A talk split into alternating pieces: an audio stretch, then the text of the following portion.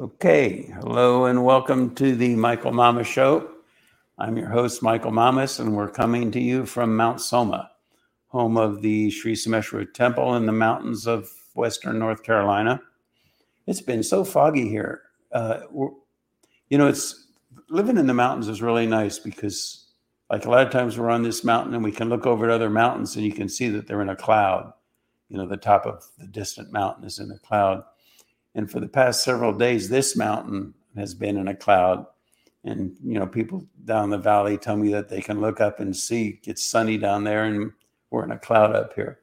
But, you know, I can hardly see um, uh, right outside, you know, the trees right outside my house because the fog is so thick. So it's fun. It's it's beautiful, really, and the feeling is so silent and still. You know at any rate, um, oh, we got Scotty. You you sent me a picture. Yeah. At, at first, I didn't know what it. I just had my cell phone. You know, I didn't even know what it is. Uh, uh, but then when I, you know, got to my computer and put it bigger, it almost looked like a crop circle or something. Yeah. you know. Mm-hmm. But uh, t- tell me a little more about that.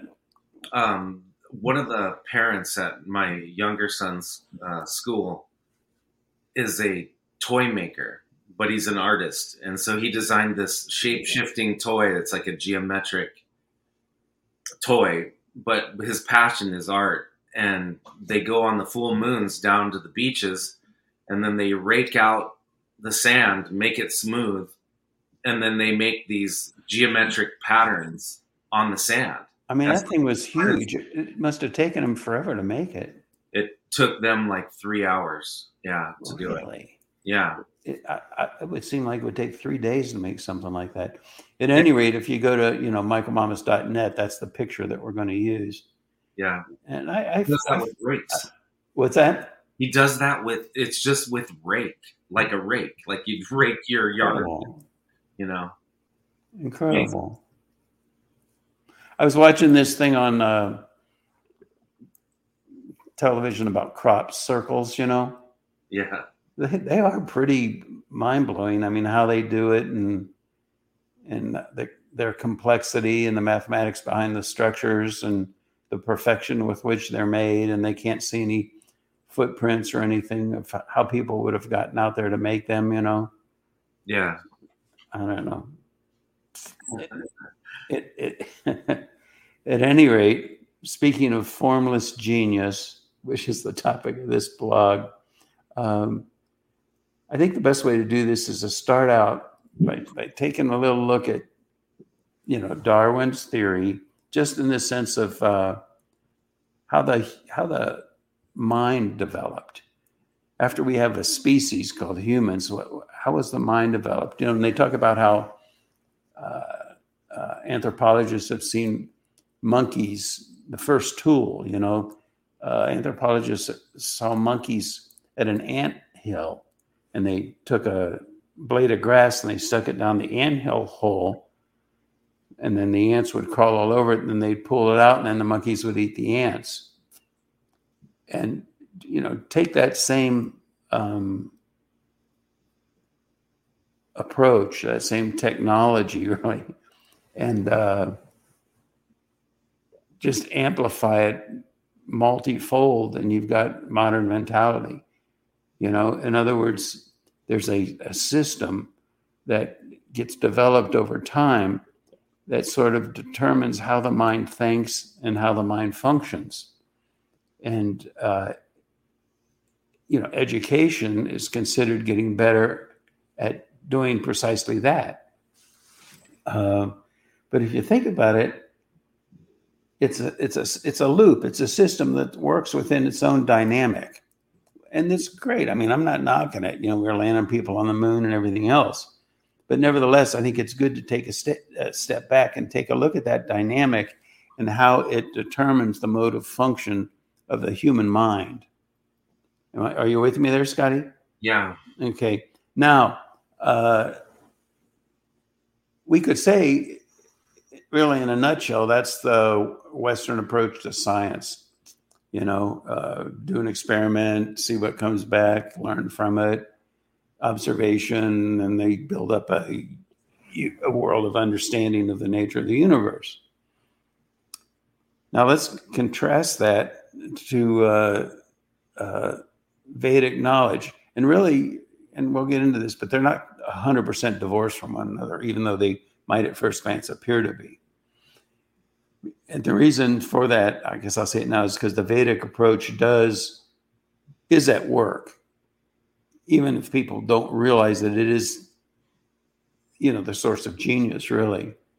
But at any rate, I don't want to get the cart before the horse here, because here's the Vedic approach is that the underlying essence of everything is that field of infinite intelligence that birthed the whole universe. So all knowledge, not just one uh, mechanism of behavior, uh, but an infinite number of different, you know, paradigms, if you will, systems, if you will, are all structured within that formless form, that absolute form, that unbounded form that is pure isness, pure consciousness, interacting with itself. To, that creates a, a, highly complex structure, hmm? Even though it's very simple, really. It's just oneness interacting with itself but it creates a, an underlying structure that is the source that birth and maintains everything. And what evolution then is, is real, real evolution. What it's really about is the idea that species uh, evolve and gravitate in the direction of tapping more and more fully into the intelligence, wisdom, harmony, coherence, like that, that exists within that underlying basis. And everything is gravitating in that direction, being pushed, pulled, however you want to say it, just naturally, like as natural as a leaf falling from a tree in, the, in autumn, you know, gravitating back to uh, source. Okay. Now, uh,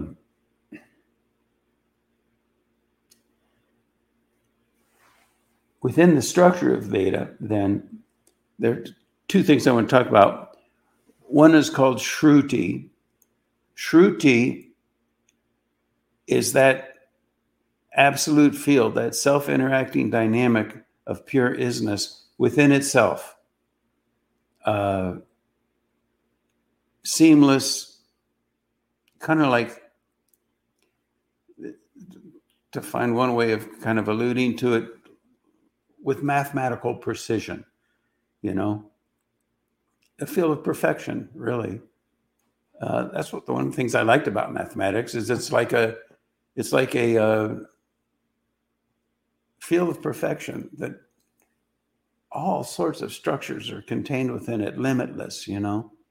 And the absolute is like that, and that's called uh, the field of Shruti. Now, as things emerge into relativity, then the awareness gets preoccupied with that which is relative. That's why they call it relativity. So instead of functioning within that perfect self interacting dynamic, it's sort of as if we get lost into the amazing maze of that structure. And it's as species evolve, they are able to just pull out a very limited amount of the of the uh, knowledge, wisdom, intelligence that's existed in that deeper level, like the monkey sticking a straw down an anthill. You see, uh,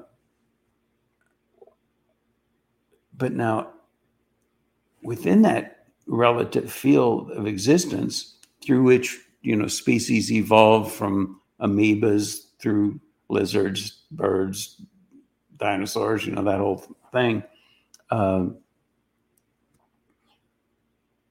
there's another mechanism that's going on, not Shruti, but Smrti. Smrti is like memory. It's sort of like that which gets retained through the gap, if you will, between um, and, and that that gap is really a beautiful thing to talk about, but it's another subject. Um, the gap between um, Shruti, the, the absolute and the relative. So that it's called memory. And so you could say that the whole process of evolution is the process of remembering with that inner intelligence that's inherent in all things, inherent in everything. Uh, but it's like as we enter into relativity and get overshadowed by the nature of relativity, we forget. And so, as species evolve, they slowly, slowly re, re, remember until you arrive at a point where you have a species that has a nervous system that's evolved enough, that's gravitated back enough, that's mirroring through that process of gravitation, uh, a la Smrti, that it can actually awaken to seamlessly integrate with the fullness of the grandeur of uh, that absolute value, the, the Shruti value. Uh, that, they call that moksha, liberation, enlightenment, what have you. But now here's the thing, too.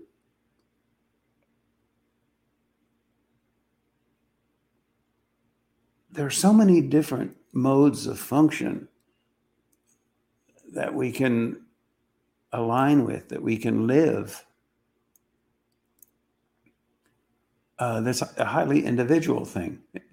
They're great musicians, and they're an enlightened musician, you see, would be functioning and bringing the music with limitless clarity and perfection. This is the idea uh, that's contained within the absolute that is the source of uh, music in the branch of Veda that's called Gandharva Veda. Um, and we all have our own individual means then of communing, if you will, with that divinity. It's highly individual. And that's the beauty of it. I mean, you've got mathematicians, you've got musicians, you've got uh, athletes. Uh, what else, Scotty? You've got homemakers, you've got um, engineers, you've got, you know, there's no limit. Yeah. yeah. Accountants, you know. Yeah. Um,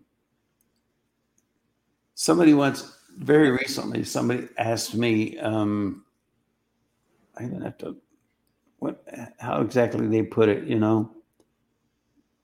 Why do I love Shiva? That's what they asked me. And um, well, see the word love there. It's an interesting word, you know, because I think what does a person really mean by love? I think on some level, to some degree, I mean, certainly we love our children in a way that goes beyond everything, really. But uh, when you love Shiva, or even when we fall in love or whatever, largely those things can be um, certainly at first, or emotionally based. And so to me, when I was asked, you know, why do you love Shiva? It's like, well, it would make it too limited to say that the love is comes in the form of uh, an emotional thing. I mean, maybe I can get emotional about it, but but the love experience itself of Shiva, if you will, is um, uh, not emotionally based. And now, so it goes directly into who I am, how I function as an individual. There's musicians, there are accountants, there are, you know, artists of all sorts. And maybe maybe a musician might find their communion with Shiva, and by Shiva I mean the absolute, you know, the personified aspect, but and also the abstract aspect. But they might communicate with Shiva then through their music. Uh, for me, what really you could say floats my boat, the way I work, is just the deeply profound understandings. And I, I, I, can even touch into that place for myself, even through mathematics, uh, concepts, concepts. Uh, to me, concepts are much more meaningful than facts. It's the concept, it's the understanding and the depth of it, the profundity of it. Uh, even hearing a great lecture with profound insights. Uh, and to me, what that touches inside of me is my love for Shiva, my love for God, my love for existence, my fascination, you know? Uh, and it doesn't mean that uh, if a, a, musician then can't have that. No, they can have that too. Uh, just and just because I'm not a great musician doesn't mean that I can't transcend. Is the word on music? Transcend means, like in meditation, we transcend on a mantra. And what happens then is the awareness just gravitates back to what? That place where it naturally gravitates to. Again, like a leaf falling to earth. The awareness naturally gravitates to that unbounded field, the absolute. And you can transcend on anything, but in the field of action, in the field of life, people, as I've said, trans, tend to transcend on one thing or another as their natural affinity, their natural personal affinity. One's not better than the other; it just they're different. Uh, and for me, it's just depth of understanding, you know. Uh, uh, but that's the beauty of meditation, because with proper meditation, it's something we can all do, and we can do it systematically. You sit down, you do the very simple technique of what I call proper meditation, because there. See, the reason I call it proper is because there are meditations where you control the mind. There are meditations where you program the mind. There are even meditations where you rip open your chakras and see a bunch of light and think you're enlightened, which is horrible. Uh, it's called left-handed tantra. But uh, uh, um, that's the beauty of proper meditation is that everybody and anybody can do it. It's easy, it's simple, it's systematic, and you sit down and you do it for however long, 20 minutes or whatever. Um,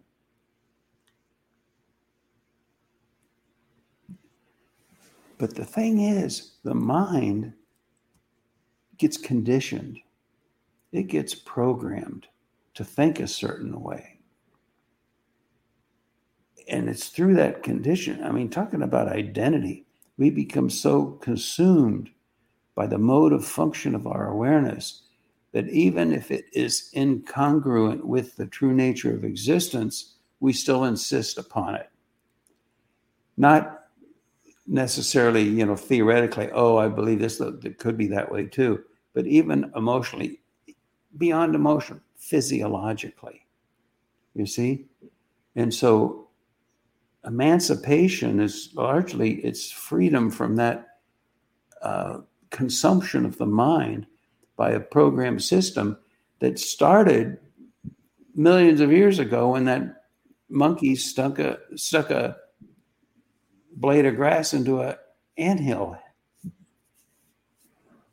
And so, human evolution, that final step I'm talking about, human evolution, there's evolution of species. But then, once you get a species that's capable, namely human beings, capable of having the awareness that transcends and functions from that place uh, uh, without distortion, uh, and again, based on the person's own individual nature, will determine how it's expressed. But that final evolutionary step, it's huge. You know, the the, the um, anthropologists talk about that time. I don't know how long ago, thousands of years, at least, when there was the big bang of the brain. You know, it was like all of a sudden the size of the brain in a Darwinian evolutionary sense just got bigger. They call the Big Bang of the brain. They don't really understand it. Well, what that was was that the species finally developed, evolved enough that there was a brain that was sophisticated enough, gravitated closely enough, like compared to like a a uh, mother ship being the absolute, and then you have a little satellite in space and it's approaching the docking station, the docking station closer, closer, closer to the mothership. And then finally, at one moment, click. and all of a sudden it's run on 220 volts from the mother station instead of its wearing down battery, you know. And so that's the big bang of the brain. But there's another that maps onto another deeper big bang of the brain, which we call enlightenment, which is when it's not just that we have a brain developed to the point where it can do that, but now we have a refinement of our awareness through meditation and like that, where the mind actually does do that. So we're no longer limited to one paradigm or another, one approach or another, one mentality or another. What necessarily followed from sticking a blade of grass into an anthill. But now we've become free. That's why they call it emancipation, spiritual emancipation. Now, there are people to this day and I'm talking now mostly, and I think I'll limit it to the there are scholars in India. And why do we speak it in terms of India? Because India is that place where the Veda, in other words, that structure that was cognized by the ancient rishis, that structure of the perfect um, dynamic within the uh, absolute itself, was recorded, was maintained, and, th- and through Vedic literature was expressed. But it's in the language of nature, not the language of humans. So you just can't pick it up and read and say, okay, I get it. No, no, no, it's far beyond that. But nevertheless, there are scholars in India who do have tremendous knowledge of what that Vedic literature, what that Vedic knowledge really means, and, and how to actually employ it in a sophisticated way and there they have a knowledge that can transform all hu- humanity. Uh, one branch is called Sthapatya Ved. Sthapatya Ved is the knowledge of structure, the knowledge of architecture. Uh, uh, uh sometimes it's referred to as fence because what it does is it takes space and puts a fence around spaces to define those infinite number of different spaces and proportions and everything within a whole new language that represents a whole new paradigm of understanding. And then it can create then an understanding that interfaces and enlivens and awakens to the relative to that smrti value within the absolute. So the memory then becomes a remembering, a reunification with the perfection and the absolute. And so through Sthapatya Ved architecture, that's what it's about. It's building a facility, if you will, that brings forth, amplifies, and radiates that value of Smrti to the environment. And it's there. There are Vedic scholars in India right now that have that knowledge. There are Vedic scholars in India right now that have the, the knowledge of meditation, um, proper meditation, as defined by how I just defined proper meditation a minute ago. But the thing is, it's incredible because if you get into Vedic literature, I mean, the knowledge there is vast, it's unbelievable. But, so it's incredible that it's largely ignored. Society doesn't really even pay attention. Even if you look at um, history of the world, and uh, uh, how knowledge came about, and you know, ancient Greece, Mesopotamia, that whole thing. This whole body of Vedic literature and the role of that knowledge in the history of the world is largely it's just basically it's ignored. It's not really considered that relevant you know? Um, but nevertheless and why? Because we're still identified, you know, as a global mentality, really. It's overtaken by this mentality of taking a blade of grass and sticking it in an anthill and pulling out some ants. It's incredible. Uh, but that's really not even that simplistic, you know, it all just follows. Um, that kind of mentality just blossomed into what we think of as knowledge today, you know. So,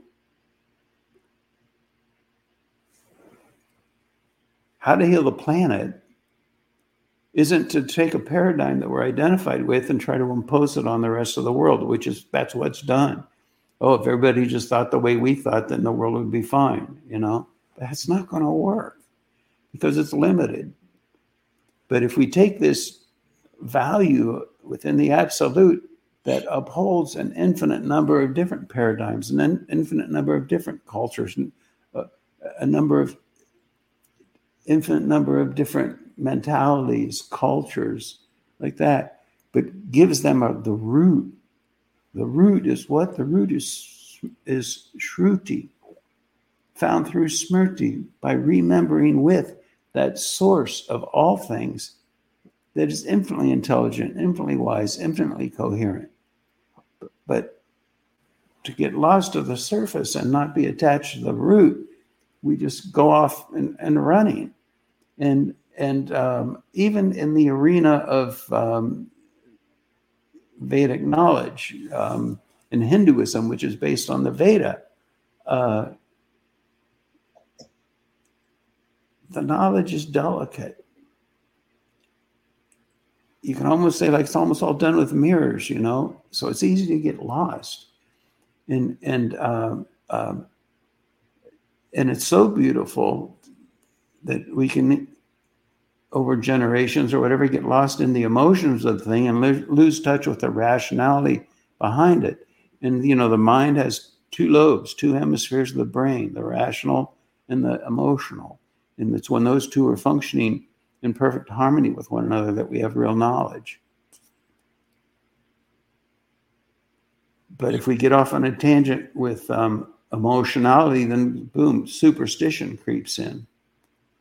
You know, and and uh, that's why a lot of times I think in the world today we do tend to ignore Vedic knowledge and, and these great Vedic scholars. Why? Because we clump it together with superstitious um, cults or movements or whatever that are just tangential offsprings of a field of knowledge that's exquisite. And that's true not just in Hinduism, it's true in all religions, Christianity. That's why I love, and I say this almost every podcast, but I love reading these quotes that these they put on billboards outside of Baptist churches here. And I mean, there's it, it's the knowledge is there, but it's expressed in a way that um, people tend to roll their eyes, you know, it's like, oh, Jesus loves you. You know, what the heck does that mean? Uh, uh, But once you get onto the deeper meaning of, and the deeper understanding of Vedic wisdom, then it's like, oh, okay, now I see what that means. And yes, it does make sense. But boy, could I see how somebody could get off on a tangent with that. And right now, as as uh, religions are waning in popularity in, in the world, I mean, Scotty, I even saw um, what what was it? There was a guy who wanted to give a talk in a library about a book he re- wrote that was based for children that was based on um, Christianity, and they the library would not allow him to do it. It's a book about Christmas, and the library would not allow to do it. But at the same time, they allowed somebody to come in there and give a lecture on to children about transsexual life. And that makes quite a statement for you know the attitude based on everything I've just said. The attitude that is seemingly quite popular. I don't know how popular it is, but it's some areas has overtaken a mentality where you know okay let's have the children learn about transsexuals but let's not let them learn about christianity and, and i think we just touch to why why that all is you know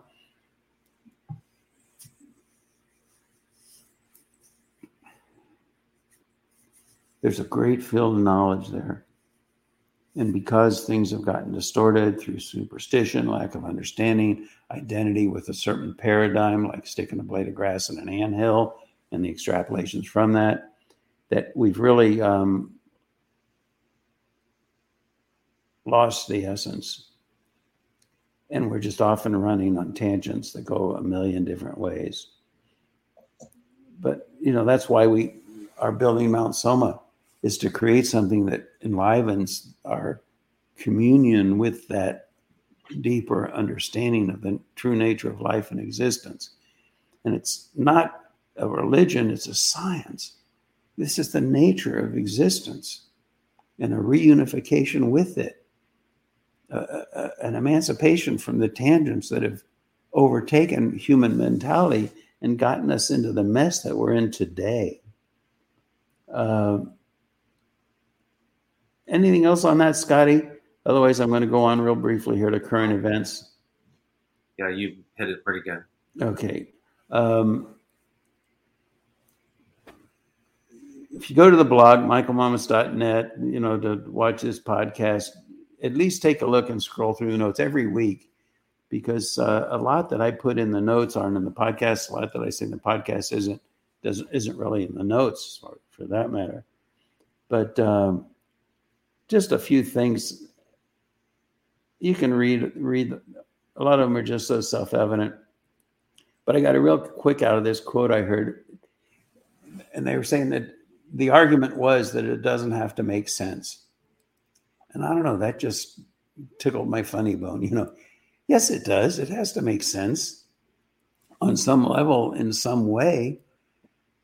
But, you know, I think it was in the political arena of a justification for some approach or attitude or something. And the response was, it doesn't have to make sense. Well, it does have to make sense. Another quote I liked was John McEnroe that that uh, tennis player. He was number one for years. And it was really it's a nice quote. He says, and it was just a throwaway line. It wasn't expressed as a quote. He was just talking. But he said, you have to develop an attitude to be great at something. Scotty, I know you're doing some work with uh, kids, uh, students at your kids' school. Yeah. There's a quote for you. Yeah. You know, it's an attitude. Sure. You know, and that's one reason why I know that even when I was a physics and math major in undergrad, I was good at it. And that gave me reinforcement that that really did feed an attitude. I knew I was great at it, you know, and it created an attitude which perpetuated my ability, you know. I, th- I think um, getting that kind of recognition is important, but not you know, giving all the kids a trophy. But when when something is really acknowledged, uh, it creates an attitude and that leads us to further greatness. Um, and I think we all do well. There, there are things in life. Everybody finds something that, that they're great at, and a, a, and it will feed an attitude if if um, it's encouraged, if it's supported. We're not talking about oblivion here. We're not talking about denial but we're talking about the cultivation of real greatness and the role that attitude has to play in that. Is that Scotty? Anything else you want to say about that, or is that no? Um, well, one of the things I kind of wanted to work with these guys on was like more of a protocol to kind of help them. And I know we can meditate, you know, just to, you know, th- th- there's a lot of anxiety going on right mm. now you know what's happening in the world and do I have to be this or you know that or you know the whole Kardashian syndrome or the what what people think syndrome or just just the stuff about being a teenager and maybe you could speak to like what you'd recommend a protocol to kind of help them um, do some things that can kind of help them navigate or I may have talked about this before but I was given a lecture once, a talk to a bunch of fifth graders. And, uh, you know, one thing that our children have really been um, taught, for lack of a better word, is that the world is really screwed up and that it might come to an end in 12 years, you know, with global warming and, and uh, there's this horrible thing and that horrible thing and everything's horrible. And, teach them to hide under their desks because there could be an atomic explosion, you know, this kind of thing. And I don't know. I didn't think it was that big of an agenda, but I was saying that, look at, you know, always things like that come up, but great things emerge that transform everything. The Industrial Revolution, uh, complete with its problems, no question, but at the same time, it birthed um, the construction of homes and bridges and, and, and, and so much with the Industrial Revolution, the computer revolution. Uh, and it made so much accessible. And of course, not, not all of it is good. Um, but nevertheless, it, it, the net effect after all the craziness is sorted out, like with the Industrial Revolution and now with the computer revolution, then the internet revolution, and the great way we can all communicate through the internet, but the problems coming with that, and that all gets sorted out. There will be more ongoing new discoveries, new inventions. You know, people think of viruses as a bad thing. So I talked there about how there's a virus that exists in a certain insect. And if there's a drought, and so the insects don't have enough water and they're going to die, then that virus takes over in their bodies and stimulates wings to grow. And so they grow wings and they fly away to a healthier place. Wow. Yeah, isn't that crazy? There, I forget the other ones. There are other things like that, that viruses. So we've only begun to discover the value of viruses, and what a shame that you know uh, what do they call it? A function. Um, where the research we do in viruses is how to make them more damaging. Right. I mean, what a shame, gain of function. Yeah. Uh, uh, but the time will come when we discover, just like now we know that, you know, bacteria is good and it's necessary, gut health, you know, on and on. Uh, that things like that will happen. And it's going to be a great world. We're on, we are on the crux of so many great discoveries so many great innovations, so many great new awakenings. And I talked about it after my lecture. Some of the kids were in tears. One of them came up to me and tears in his eyes. He was like, ah. He went, ah. He, uh, he couldn't talk. And he's like, it's so great. You know, he was speechless because we gave a vision of what is coming and what will come. But what they aren't even um, introduced to, the world would be great. Oh, and then I said there was something during that lecture. I remember now, this was years ago. And I said that, uh, uh, and you kids, you're the new generation. You're the ones that will bring these new things forth. And then one girl, uh, she, she heard that as a burden. You could feel it in the way she reacted. Oh, God, we have to. And I said, but no, this is not a burden. I said, this, this will be your joy because different people just following their own nature, their own path, like I talked about earlier in this podcast, will give expression to values that will feed and nourish the world. And it won't feel like a burden, it will feel like a joy, like a musician playing a beautiful music instrument or a scientist discovering anything in physics. And through our joy, we will transform the world into a great place, and it will happen. And if you really look at the news right now, all the crazy stuff with the politicians and oh gosh, it's so exasperating. But the great part, and even the stuff going on in California, which is just unbelievable, but but uh, that that hand has been overplayed, and what's going to happen is and it is happening is people are waking up and saying, you know what? All this foolishness going on in the internet, all this foolishness going on with computers, this and that and that, and all the craziness, we're done. And it's going to just naturally um, bring forth an awakening to a really great world, a golden age. Just as was amazingly predicted, you know, by by Lord Krishna five thousand years ago, for goodness' sake. And you see it all over in numerology, astrology, Jyotish here and there. And you don't even need all that stuff if you just look at what's going on. The grassroots are healthy. And they're looking around and they're saying, This is all nuts. We're not going to do it anymore. And that's one of the great things about the internet. People all over the world are looking at what's going on and saying, That's nuts. We're not going to do it anymore. So that the this the little um, oligarchs, the um, uh, totalitarians who are trying to take over the world through, su- suppression of speech, as, as was always off. That's how it was done in the past. They take over. How do they? How do this, How do they take over uh, uh, a country? First, they su- suppress speech, and then they feed them a new paradigm. And this is what you have to believe. That's over. It's not going to work anymore. It's a new world, you know, and people are, are waking up, you know, and and they're not going to get away with calling a lot of these things conspiracy theories anymore because there's just too much out there. Plus, they've overplayed their hand, and the stuff they're pushing out is just too ridiculous. So it's a great world, and it's going to get greater. And we are in a time period now of a great awakening, and and uh, the transition.